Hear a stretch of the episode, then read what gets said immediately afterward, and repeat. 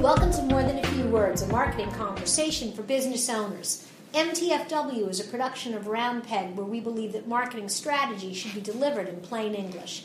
This is Lorraine Ball. This is Jared Jewett. And this week I'm, we're going to talk about pushing people off a fence. Ooh, that doesn't sound very fun at all. Well, we're going to be there with a cushion to help them land nicely. All right, that sounds a little bit better. So, this week we're talking about when people are moving through your sales process and they get to the point where they're kind of ready to make a decision. And that may be that they started filling out a shopping cart and stopped along the way or they've asked you for a proposal or they've you know they've sent you an in-depth RFP. Either way they're in that serious consideration phase. They're going to make a decision. They're going to buy from somebody. How do you make sure they buy from you? We have to make sure that they are A, valuable, and that B, they're worth our time. Okay, so how do you do that? How do you begin to qualify people who have sent you an RFP or have sent you a request for proposal or started filling out a shopping cart? How do you know which ones are the squirrels and which ones are the deer? So you have to do a little bit of introspection. You have to figure out okay, are the services that I'm quoting valuable enough for me to spend all the extra time where when we do finally get this move through, it's worth it.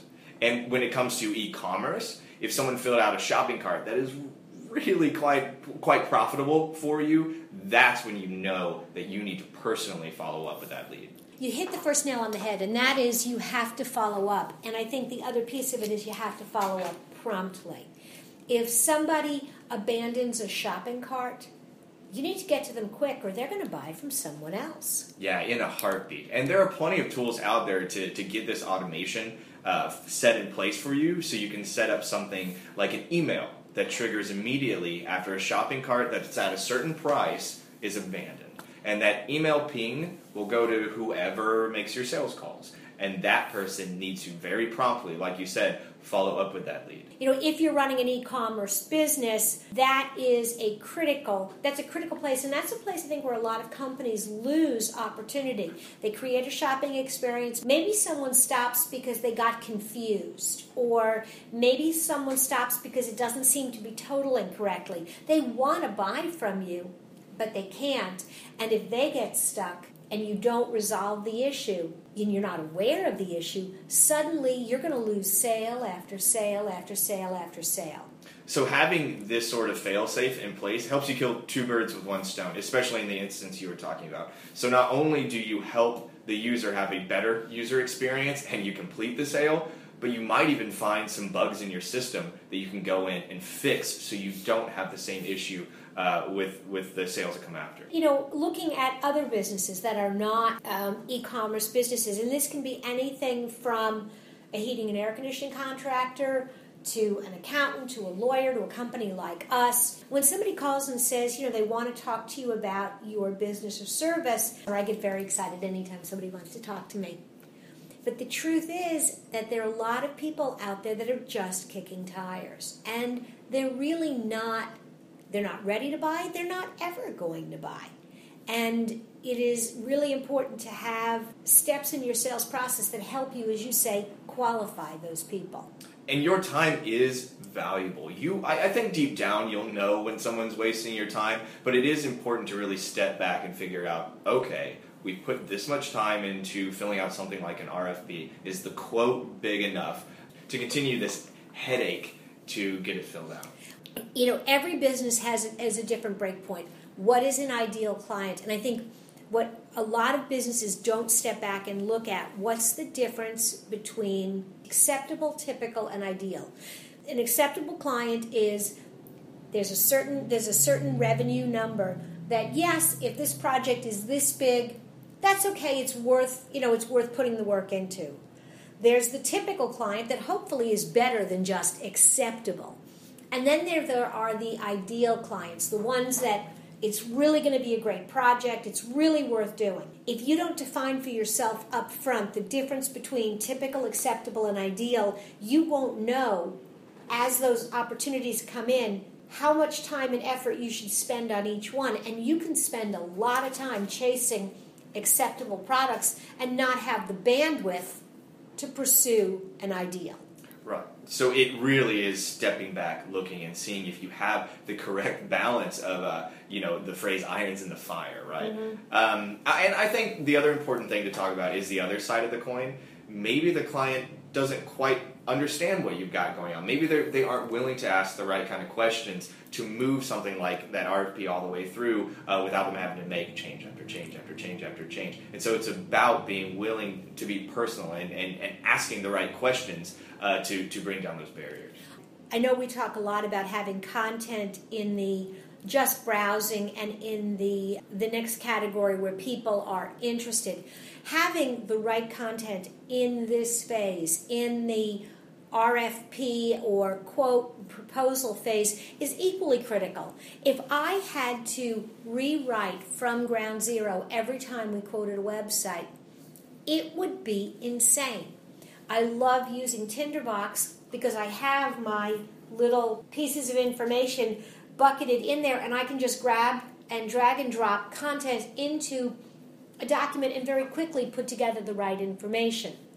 I have resources, I have white papers and articles. So if a customer is asking about our expertise in a particular area, I can simply send a link and say, here's our portfolio, here's an example of this, here are case studies.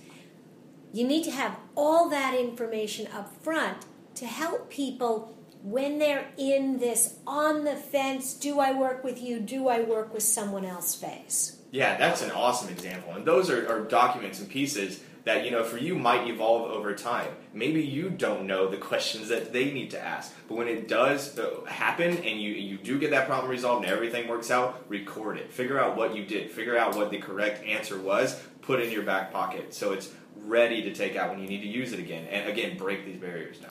A lot of this has everything to do with asking questions and figuring out what are the questions prospects are likely to have in this phase being responsive to their uncertainty. Right.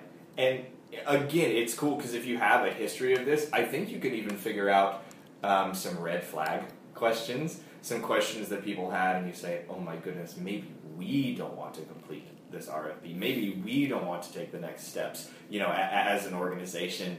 Uh, to work with this client or this customer because we know from the questions they're asking or even the questions they're not asking that they're just not ready for example, and I know you use the term RFP a lot, I will tell you that I hate RFPs. And that as a business owner, I very rarely want to fill out an RFP, even if it's a really good project, because to me, an RFP immediately signals that they're price shopping, that they're kicking the tires, that there are going to be three to five people involved in the process.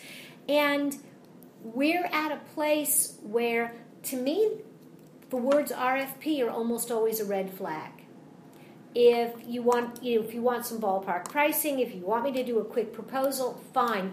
If you're going to send me a structured document and you tell me you're getting sealed bids from five different companies, and then you're going to pick two companies and we get to come down and do a dog and pony show, yeah, those are not the kind of projects I want.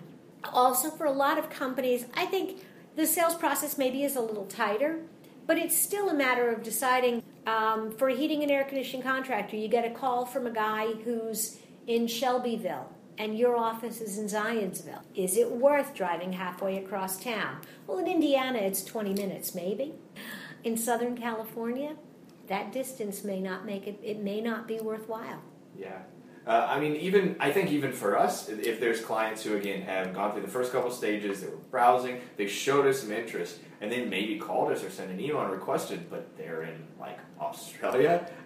You know what I mean? It's it's going to be very difficult. Oh no! No! No! No! I I geographically. Hmm? You like the, the setting of the sun and us being up and them sleeping. I mean, it's um. But again, having that and qualifying them at this stage and knowing you know what's going to be difficult and what's not uh, for us yeah. Uh, it makes a lot of sense. Well, okay, so you know it, it is. I and I'm, I'm giving you a hard time there. It is something to think about. You know, do you want to be in a situation where you're working with somebody completely opposite time frame? If it's an interesting, uh, if it's an interesting enough project, I might consider it. For a heating and air conditioning contractor, it's just not it's not viable because the amount of time it would take to service that account number one he couldn't he couldn't price it high enough to make up for the time he would lose. I have a friend in australia and we talk at the beginning of her day or the end of mine or the end of hers and the beginning of mine. That's okay. Um, the ones are, that are probably a little harder are actually, you know, maybe, and it sounds strange, but, uh, you know, maybe Far Eastern Europe, because there, there's really no overlap to the day. You know, I mean, you make it work if, if the amount of money is right and the project is interesting enough. Um, I think, and that's an important consideration. I think is to think about: is this project a good fit? And I think exactly in this part of the funnel, in this bucket, that's where you figure it out. And you and you make it work, or you you leave it for the for the next guy, and move on to the next. Well, Something we talked about early on makes a lot of sense when you decide this project isn't right for you. I think you owe customers a rapid response. I think if you've been talking to a customer about something and you realize it's not a good fit, tell them sooner than later. Let them know that you're not going to be able to help them, and that'll free them up to move on. I can't tell you how many customers tell me, you know, I called four different companies and none of them called me back.